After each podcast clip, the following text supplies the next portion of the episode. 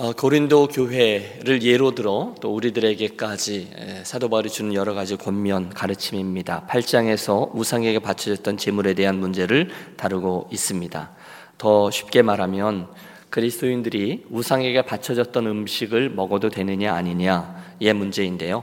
어, 이 본문을 통해서 저와 여러분은 우리 성도들의 삶을 이끄는 그리스도인의 자유에 대한 일반적인 원칙을 배울 수 있습니다. 이런 거죠. 여러분 성경에 보면 분명히 드러나서 우리로 순종하기 쉬운 것들이 있습니다. 예를 들면 뭐 분쟁에 관한 문제 우리 첫 번째 얘기했는데 사도 바울이 하나님의 뜻을 분명히 말했죠. 어, 그렇게 하지 말아라라고 얘기했습니다. 그러면 안 하는 게 맞습니다. 이런 예들은 쉬워요. 십계명을 보십시오. 어, 도적질하지 말라. 그러면 안 하면 됩니다. 내 부모를 공경하라. 그러면 하면 됩니다. 이해가 되시죠? 이렇게 성경에 분명히 하라 또는 하지 말라라고 말씀하신 것은 어, 비교적 따르기가 쉽습니다. 순종과 불순종의 문제만 따르죠. 그런데 오늘 우리가 이야기하려고 하는 것은 그런 카테고리 안에 들어가지 아니한 문제들을 어떻게 해야 되는가라는 거죠. 어떤 원리를 가지고 적용하고 판단하고 선택하는가 이야기입니다. 여러분 성경에 분명히 나와 있지 않은 문제들이 성도들에게 많이 있죠. 뭐 우리가 흔히 드는 예들이 그런 거죠. 한국 사람들이니까 뭐 담배를 피워도 됩니까 안 됩니까? 뭐 왜 안 됩니까? 어, 술은요, 그리스도인이 술을 마셔도 됩니까? 안 됩니까? 또 보수적인 교회에서 잘하신 분들 계시죠? 주일에 물건을 사고 파는 것 됩니까? 안 됩니까? 이런 것들은 성경에 직접 안 나온다는 거예요. 따라서 이건 어떻게 해야 되는지 난감할 때가 많이 있습니다. 뭐 예를 드는 거죠. 여러분 우리 반주하느라 피아노가 있는데요. 이 피아노가 맨 처음에 교회 안에 들어올 때 얼마나 어려웠는지 여러분 모르시죠? 그 당시 교회는요, 피아노는 술집에서 쓰는 악기이기 때문에 교회에 못 들어온다라고 엄청 반대했습니다. 그런 거 말입니다. 성경에 안 나와요. 제가 신학교 들어갔을 때 그 당시 우리 학교의 프레지던트가 이상훈 학장님이었는데 이 가방에 테니스 라켓 들어있는 학생들 보면 막 혼내셨어요. 이게 목사가 될까 이러면서요. 어디 거룩해야 될 신학생이 테니스야 테니스야. 여러분 걔가 결국 목사가 됐습니다. 오늘 우리가 다루려고 하는 주제가 그거죠. 따라해 주세요. 그리스도인의 자유. 예. 하나님 우리에게 선택의 자유를 주셨는데 어디까지의 자유냐는 거예요. 어디까지 누리고 어디까지 적용하고 어디까지 구속해야 합니까? 오늘의 본문은 당시 고린도 교회 무상 어, 성도들이 맞닥뜨린 심각한 우상에 대한 문제를 소개합니다. 그걸 먹어야 되냐는 거예요. 아니면 먹지 말아야 되냐는 거예요. 먹으면 또 어디까지 먹어야 되고 먹지 않아야 하면 어디까지 먹지 않아야 되느냐라는 겁니다. 어떤 원리가 필요하냐. 여러분 여기까지 이야기를 들으시면서 아 그게 뭐 그렇게 골치 아파 우상에게 드려진 고기 그냥 안 먹으면 되지 뭐는 그렇게 생각하시는 분 계시죠. 근데 이게 그 당시 context에 들어가 보면 그렇게 간단치가 않았습니다. 우선 여러분 그 당시 그리스도인들은 그 사회의 majority가 아니죠. 늘 마이너리티였죠. 아니 그 당시 헬라 사회는 다 그랬습니다. 도시 국가들마다 그 도시 한 가운데 있는 신전을 중심으로 해서 정치, 경제, 사회, 문화가 돌아가는 그런 어, 상황이었어요. 먹거리들도 그 신전의 제사와 다 밀접히 관련이 되어 있었습니다. 그러므로 그 소를 도축하기 전에 제사하고 또는 그 뭐 돼지를 잡은 후에 신전에 가서 먼저 엄사를 받고 이런 유통 과정을 거쳐서 나온 음식들이니까 이 문제는 아주 현실적인 것이었어요. 아니 소, 돼지 같은 육류뿐이 아니라 야채, 과일, 몽땅 다 신전 제사와 그 유통 과정과 연관이 있습니다. 이런 상상을 해봐요. 어떤 집에서 잔치가 열렸어요. 뭐 금요일 저녁이나 토요일 날 잔치가 열린 거죠. 결혼식 아니면 장례식. 친척들이 다 모였습니다. 의뢰이 그렇듯 질펀하게 음식이 차려지고 식사 시간이 되었는데 말씀드렸다시피 내가 알아요. 이 고기가 신전에 들어갔다 나온 것을 알아요. 또 정육점에 가도 다 그런 고기들만 유통돼요. 그런 상황 속에서 그때 나는 성도이기 때문에 금식을 해야 되는 건지 아니면 모른 척하고 슬쩍 먹어야 되는 건지 이런 상황에 부딪힌 거죠. 저도 어릴 적에 우리 옆집에서 제사한 후에 온 음식 때문에 고민을 했던 기억이 있습니다. 이걸 먹어도 되나? 안 먹어도 되나? 안 먹어야 되나? 교회에서 들은 게 있거든요. 우상에게 드려진 또는 제사 음식은 귀신에게 바쳐졌던 음식이기 때문에 먹으면 안 된다라는 거예요. 그런데 그때 그런 저의 모습보다 더 어려운 거예요. 도시의 모든 육축, 식물, 과일할 것 없이 신전제사와 관련이 있었으니까 이 사회에서는 그게 자연스러운 것이었거든요. 다 그랬거든요. 그런데 그 속에서 사람들과 함께 어울려서 맛있게 먹자니 꺼림칙하고 안 먹자니 배는 고프고 또는 흥도 깰 것 같고 이게 갈등입니다. 아, 그런데 아, 저쪽에 보니까 우리 초대대원 손님 중에 나랑 같이 고린도교회 다니는 김 집사님인데 그분이 아, 뭐가 어때? 주님이 우리를 자유케 하셨는데 그러면서 자유롭게 그 음식들을 드시는 거예요. 문제는 그 다음 날 교회를 갔더니 벌써 사람들이 막 수군대는 거죠. 야, 저기 있는 저 김집사 말이야. 어저께 그 우상에게 바치는 음식을 먹었대. 태연하게. 그리고 어떻게 뻔뻔하게 이렇게 교회로 오냔 말이야. 귀신이 붙은 음식이었을지도 모르는데 회개하시오. 상황이 이렇게 된 거예요. 그러니까 그분은 그분 나름대로 성을 내는 거죠. 뭔 소리요? 믿음으로 뭐 살면 그까지 아무것도 아닌데 아이고 믿음이 저거밖에 안 되나 수준이 안 맞아 수준이 예, 딴데 없나 이번 기회 하나 차리자 야 고린도 제1교회 이러면서 다툼이 시작된 겁니다 이때 이런 문제를 보고 어떻게 하느냐라는 겁니다 여러분 이건 편의상 회색 지대의 문제라고 하겠습니다. 성경에 이렇게 해라 쉬워요. 이렇게 하지 말라 쉬워요. 그런데 나오지 않아요. 그걸 어떻게 선택해야 되냐 지혜가 필요하다는 거죠. 여러분 이해가 되셨죠? 어떤 사람에게 예를 드는 거죠. 우상에게 바치는 음식이란 예예요. 그건 신앙 양심이 어떤 사람에게 꺼리키지 않아요. 주님이 자유케 하셨는데 뭐가 문제야? 믿음으로 먹고 믿음으로 행하면 아무 문제 없어. 그럴 수 있죠. 그런데 신앙 수준이 거기에 이르지 못한 분들, 그걸 이해하지 못하는 분들은 아니 아무리 그래도 우상에게 바치는 음식을 어떻게 마음대로 먹습니까? 아이고 저 김 집사님 평소에 신앙이 좋은 것 같았는데 아니겠구먼. 이래서 고린도 교회 문제가 생겼다는 거예요. 여러분 이건 사실 저 앞에 로마서 14장에도 똑같은 문제로 우리들에게 드러나 있습니다. 로마 교회도 먹는 것에 대한 문제, 날에 대한 문제, 즉 절기를 지키는 것에 대한 문제가 여전히 자리하고 있어요. 자, 그러면 여러분 간단히 대답을 찾아보시죠. 이것들에 대해서 어떻게 접근해야 되는가? 사도 바울은 오늘 본문에서 세 가지 중요한 단어에 집중하며 우리들에게 이 원리를 따르라는 겁니다. 그것들은 각각 지식을 따르고 사랑을 따르고 양심을 따르는 거예요. 한번 따라해 주십시오. 지식, 사랑, 양심. 예. 8장 1절을 보십시오. 우상의 재물에 대하여는 우리가 다 지식이 있는 줄을 아나 지식은 교만하게 하며 사랑은 덕을 세우나니. 두 가지 중요한 단어가 나오는데 지식 그리고 사랑입니다. 우리가 그리스도인의 자유에 대한 문제를 다룰 때에는 가장 먼저 지식으로 다루라는 거예요. 오늘 4절은 이렇게 되어 있습니다. 그러므로 우상의 재물 먹는 일에 대하여는 우리가 우상은 세상에 아무것도 아니며 또한 하나님은 한 분밖에 없는 줄 아노라. 그러니까 지식을 사용하는 거죠. 지식적으로 그게 뭔지 실상이 뭔지를 파악하라는 거예요. 여러분 우상들이 진짜입니까 가짜입니까? 가짜입니다. 우리는 그렇게 생각해요. 물론 고린도 그 고린도에 살던 사람들은 그걸 진짜라고 믿었습니다. 제우스, 아폴로, 비너스 다 믿었어요. 그런데 그리스도인들은 그 실체를 알아요. 그건 진짜가 아니에요. 가짜예요. 그래서 바울이 확언하고 있는 거죠. 우상은 세상에서 정말 아무것도 아니라는 것을 우리가 안다, 안다. 지식이 문제라는 거예요. 그러면 무슨 일이 벌어지죠? 자유케 되는 거예요. 진리가 저희를 자유케 하는 거죠. 여러분, 우리 조상님들은요, 아무 때나 이사 못 갔습니다. 그렇죠? 결혼도 아무 때나 못 했습니다. 큰일 나요. 못도 아무 날 못 박았습니다. 왜요? 귀신이 무서우니까. 그런데 예수를 믿고 나니까 자연스럽게 이 모든 것들이 잘못되었다는 것을 알게 됩니다.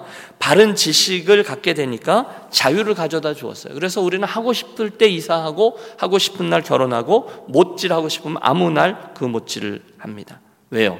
우리는 구원을 받았기 때문에 그런 말도 되지 아니하는 마귀에게 구속받는다는 생각 자체가 아예 완전히 없는 거죠. 이게 지식이고 진리입니다. 고린도 교회도 마찬가지입니다. 로마 교회도 마찬가지입니다. 이제 그 정도 문제, 음식을 가려 먹는 문제에 대해서 완전히 자유할 수가 있어요. 왜? 음식은 아무것도 아니니까. 우상은 다 엉터리고 가짜니까. 예, 회색 지대에 있는 문제들 첫 번째 방식은 지식입니다. 지식이 있으면 우리는 잘 자유할 수 있습니다. 그런데 동시에 본문은 우리가 지식만 붙잡고 있을 때 있는 위험성도 지적합니다. 그 지식이 교만으로 이어질 수 있다는 거예요. 1장, 8장 1절 하반절에도 나오죠. 지식은 교만하게 하며. 지식이 어떻게 해요? 교만하게 한다는 거예요. 여러분, 사람들 그런 사람 많잖아요. 뭘 좀 알면 교만하잖아요. 쉽게 다른 이들을 판단하잖아요. 그러므로 교만하지 말고 지식은 중요해요. 근데 교만하지 말고 본문은 두 번째로 사랑을 제안합니다. 사랑이 필요하다고 얘기합니다. 지식은 교만하게 하며 그러나 무엇이 덕을 세워요? 사랑은 덕을 세웁니다. 그러므로 지식은요, 사랑과 함께 갈 때만 완전할 수 있습니다. 많이 아는 분들, 똑똑한 분들은 대부분 차잖아요. 다는 아니지만. 지식만 붙잡고 있으면 교만해지고 있어요. 그 교만해지면 사람을 판단합니다. 그러면 쌀쌀 맞습니다. 그런데 사랑이 더해지면 완전해집니다. 따라해 주십시오. 지식은 사랑으로 완전해진다. 신앙생활에서 성경 많이 읽어야 되죠. 책도 읽어야 되죠. 지식과 진리를 습득해야 되죠. 하지만 그것만 가지고 교회를 든든히 세우고 신앙의 뼈대를 세우느냐? 아니요. 그것만 많이 하면 다른 분들을 볼 때 나는 수준이 달라. 교만해지고 잘 섞이지 않습니다. 항상 자기만 옳습니다. 여러분, 슬프지만 교회 공동체 안에 그런 신앙 행태를 띠고 있는 분들이 꽤 많습니다. 그때 사도 바울이 권하여 그게 아니라 거기에 뭘 더해라? 사랑을 더하라는 겁니다. 사랑이 담겨야 지식이 바른 방향과 힘을 얻어요. 여러분 아시죠? 목사가 앞에서 이렇게 설교할 때 말입니다. 제가 하는 말이 대부분은 맞지 않습니까? 네? 아니, 오해하시지 마세요. 그러니까 설교할 때 여러분 목사가 자기가 뭘 진짜 몰라가지고 잘못된 걸 말할 수는 있지만 대부분은 목사는 틀린 말을 안 해요. 그죠? 앞에서 성경에 나오는 이야기들을 할 수 있죠. 근데 문제가 뭐냐면 틀린 말은 안 하는데 거기 목사에게 사랑이 안 담겨 있으면 여러분 그걸 아세요, 모르세요? 아시죠? 알죠? 여러분 느끼시죠? 여러분 이래야 합니다. 저래야 합니다. 옳은 소리죠. 성경의 지식이 전달되는데 틀린 게 뭐가 있겠어요. 그런데 사랑으로 쌓여서 전달되지 않으면 잘 안 들어요. 여러분 맞죠? 그건 날카로운 칼이 됩니다. 상처를 입힙니다. 공허하게 합니다. 그래서 쉽게 말하면 이렇게 목사가 주어 이렇게 막 치는 설교하면 여러분 잘 안 들으시잖아요. 그거 듣고 변화되는 분이 어디 있어요? 그냥 찔리고 아프기만 하죠. 그리고 여러분들 속으로 그러시죠. 오케이, 1대 0. 뭐 이러면서 어, 벼르시는 분도 계시죠. 그게 사랑이 안 담기면 반드시 그렇게 됩니다. 어, 설교 준비하다 그런 생각이 들었는데 여러분 시골에서 자라신 분들 계시잖아요. 저희 강원도 첫 번째 사택이 그랬는데 왜 저 멀리 마당 저쪽에 화장실이 있는 뒷간이라 그랬잖아요.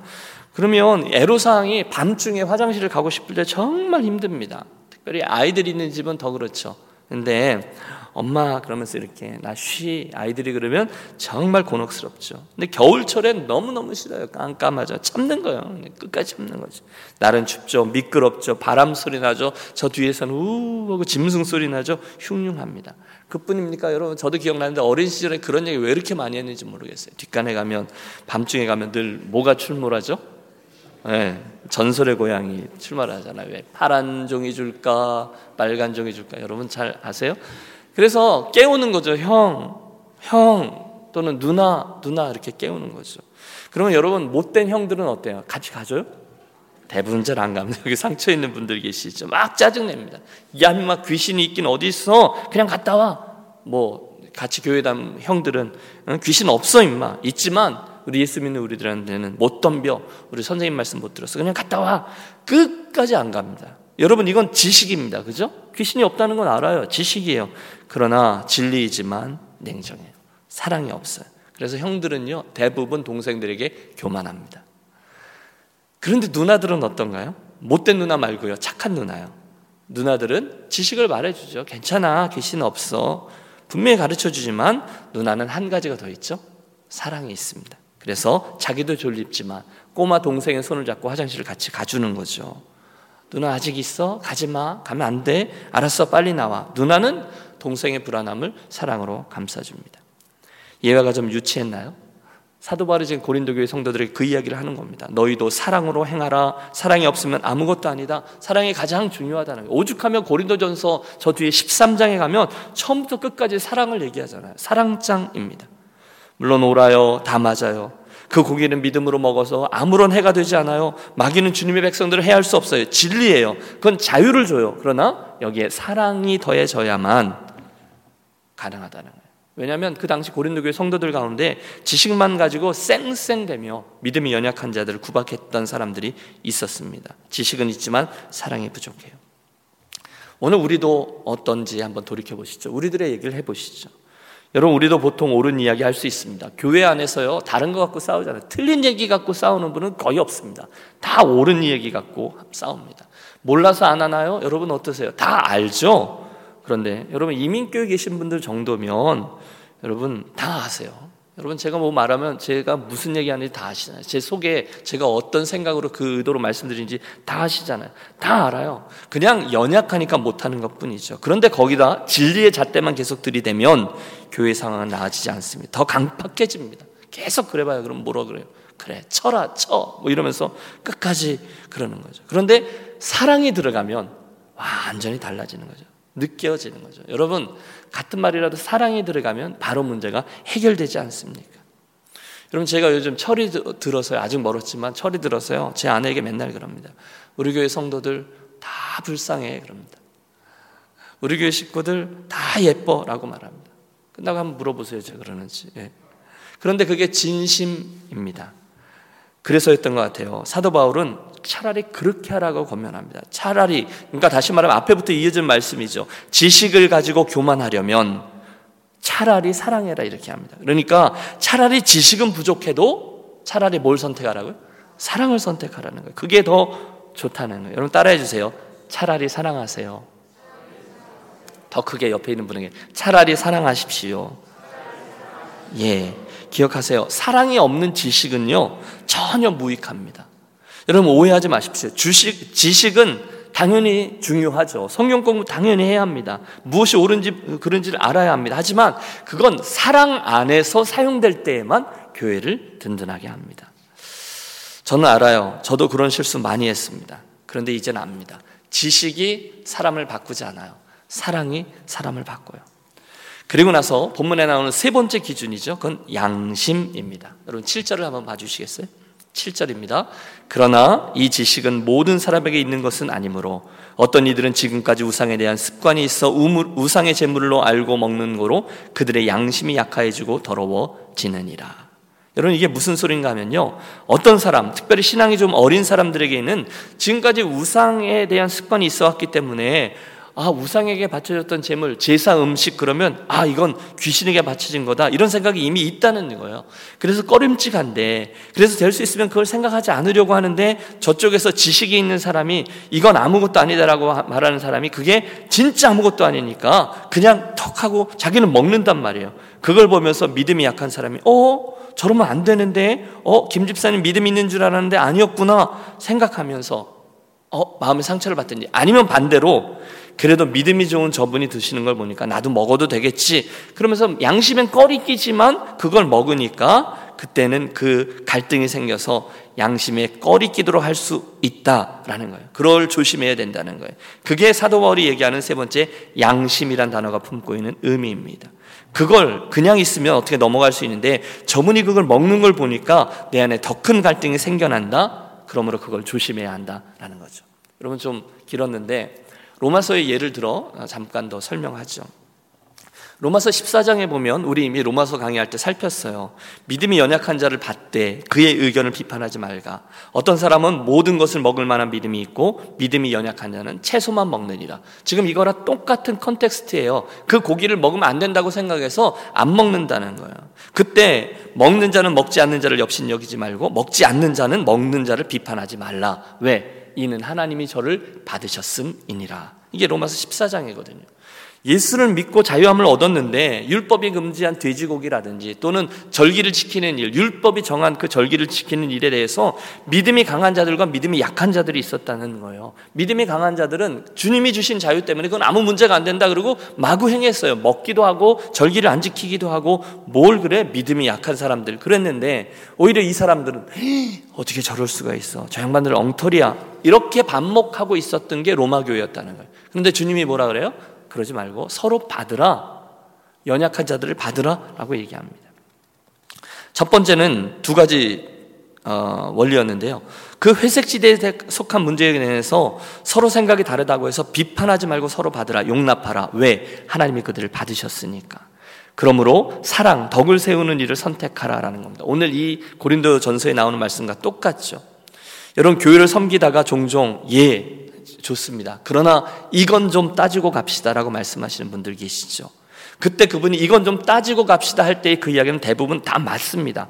그런데 정작 문제는 그때 그분이 이야기하는 그 내용보다는 이야기하는 말꼬리를 붙잡고 다투게 될 때가 많다라고 말씀드렸잖아요.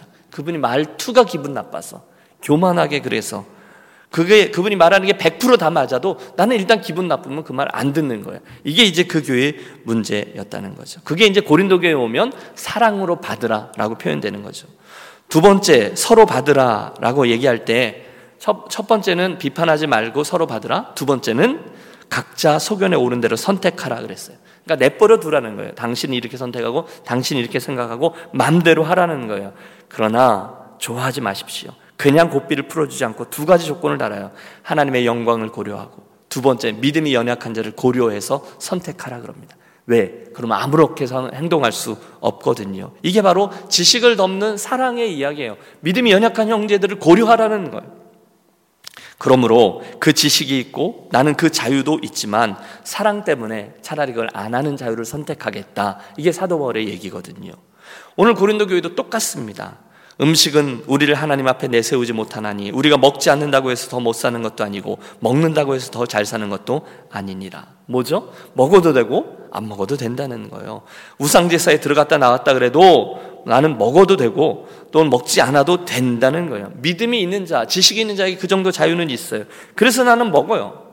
근데 문제가 뭐죠? 개 중에 그걸 보면서 양심에 꺼리끼는 믿음이 약한 자들이 있다는 거예요. 그때 그들을 고려하는 것이 가장 중요하다는 거죠. 왜 고려하죠? 사랑 때문인 거예요. 여러분 구절을 보십시오. 그런즉 너희의 자유가 믿음이 연약한 자들에게 걸려 넘어지게 하는 것이 되지 않도록 조심하라. 이게 사랑입니다. 내게는 그 자유함이 있지만 나는 이 자유를 스스로 제한합니다. 왜요? 누구를 고려해요? 믿음이 연약한 자를. 그래서 그리스 그러므로 그리스도인의 자유에 대한 사도 바울의 선택은요. 결국 본문 13절의 결론으로 마무리됩니다. 함께 13절 합독합니다. 그러므로 만일 음식이 내 형제를 실족하게 한다면 나는 영원히 고기를 먹지 아니하여 내 형제를 실족하지 않게 하리라. 아멘. 여러분, 이 속에서 사도 바울의 이 사랑을 봅니까? 믿음이 연약한 자를 고려하는 그의 태도가 보이십니까? 사도 바울은요, 그 고기 먹을 수 있는 자유가 있었어요. 그리고 먹지 않을 수 있는 자유도 있었어요. 그런데 그가 어느 것을 택하죠? 먹지 않는 자유를 택합니다. 차라리 사랑을 택한 거예요. 왜? 연약한 자들에 대한 사랑 때문에. 그들을 케어하기 때문에. 교회 공동체의 덕 때문에 차라리 나는 안 먹는 자유를 선택하겠다는 겁니다. 자, 결론입니다. 오늘을 살아가고 있는 저와 여러분에게 고기를 먹는 문제뿐이 아니라 이런 회색 지대에 대한 문제가 많이 있잖아요. 뭐, 노래방 가는 거, 뭐, 술, 담배 문제. 이런 건 회색 지대에 속한 문제라는 거예요. 제일 쉬운 선택은 뭐죠? 혼자서 몰래 하면 돼입니까? 아니죠. 지식을 따라 선택하는 거죠. 성경이 뭐라고 말씀하지? 이 원리에 적용하는 건 뭐지? 정답이 뭐지? 그걸 가지고 이렇게 저렇게 하면 간단해요. 그런데 인생과 교회 공동체라는 게 거기에 나오지 않고 간단하지 않고 복잡한 게 있어요. 그때는 여러분 사도바의 이 두 번째 권면 사랑의 잣대로 믿음이 연약한 자들의 양심에 거치지 않도록 노력하며 선택하는 것이 중요합니다. 결국 로마서 8장의 결론은 분명합니다. 비록 나는 문제가 없지만 나는 그래도 돼. 하지만 혹시 믿음이 연약한 형제가 그걸 보면서 실족할까봐 이걸 고려하면서 나는 지식도 있고 나에게는 마음대로 행할 수 있는 자유가 있지만 그들의 연약함 때문에 나는 내 마음대로 하지 않을 자유를 택하는 이들이 믿음이 좋은 자라는 거예요. 고린도 교회 사람들아 그렇게 행하라라는 것입니다. 그래서 나는 영원히 고기를 먹지 않는 자유를 선택하겠다. 이것이 사도 바울의 어, 원칙인 것이죠. 사랑하는 여러분, 이 원칙을 갖고 처음에는 복잡하죠. 그러나 여러분 자꾸 하다 보면 어, 가증하게 행하라, 이중인격자로 행하라가 아닌 거죠. 언제 어디에 있든지 나의 모든 선택과 행동이 어, 믿음이 연약한 자들을 생각하며 사랑으로 고려하며 말 한마디도 그 정도 말은 내가 할 수 있지만 혹시나 믿음이 연약한 자가 오해하고 또 잘 못 들을 수 있음을 생각하기 때문에 그걸 품고 한 박자 죽이고 또 선택하는 것도 나는 할 수 있지만 그분의 혹시 연약한 자들이 저쪽에서 볼 수 있다 생각해서 일부러 덕이 안 될 만한 일들은 행하지 않는 나는 그럴 수 있지만 행하지 않는 자유를 택하는 자 아, 이들이 믿음이 강한 자죠. 저와 여러분이 바로 그런 원칙하에 회색지대의 문제를 잘 다루는 성도들이 되시기를 주의 이름으로 권합니다. 기도하겠습니다. 하나님 감사합니다. 귀한 말씀을 함께 나누었습니다. 그리스도인의 자유, 하나님이 주신 자유가 어떻게 우리 삶의 장에서 바르게 행사될 수 있는지 함께 본문의 말씀을 통하여 은혜를 나누었습니다. 하나님 우리들에게 참된 지식을 갖게 해 주시고 그로 말미암아 이 모든 것들에서 자유할 수 있는 믿음이 강한 자가 되게 하시되 그러나 우리들의 그 자유를 어, 약한 양심, 약한 믿음을 가진 사람들까지 고려하며 사랑 안에서 덕을 가지고 일부러 어, 그들에게 거칠 만한 일들을 선택하지 아니하는 자유를 우리 모두 택하는 믿음이 좋은 성도들 되게 해 주시옵소서. 서로가 서로에 대해서 그렇게 케어하기 때문에 교회의 분위기와 또 이 모든 것들이 성숙해져가는 날마다 자라가는 유년 교회 되게 해 주시옵소서. 귀하신 주 예수 그리스도 이름으로 기도하옵나이다. 아멘.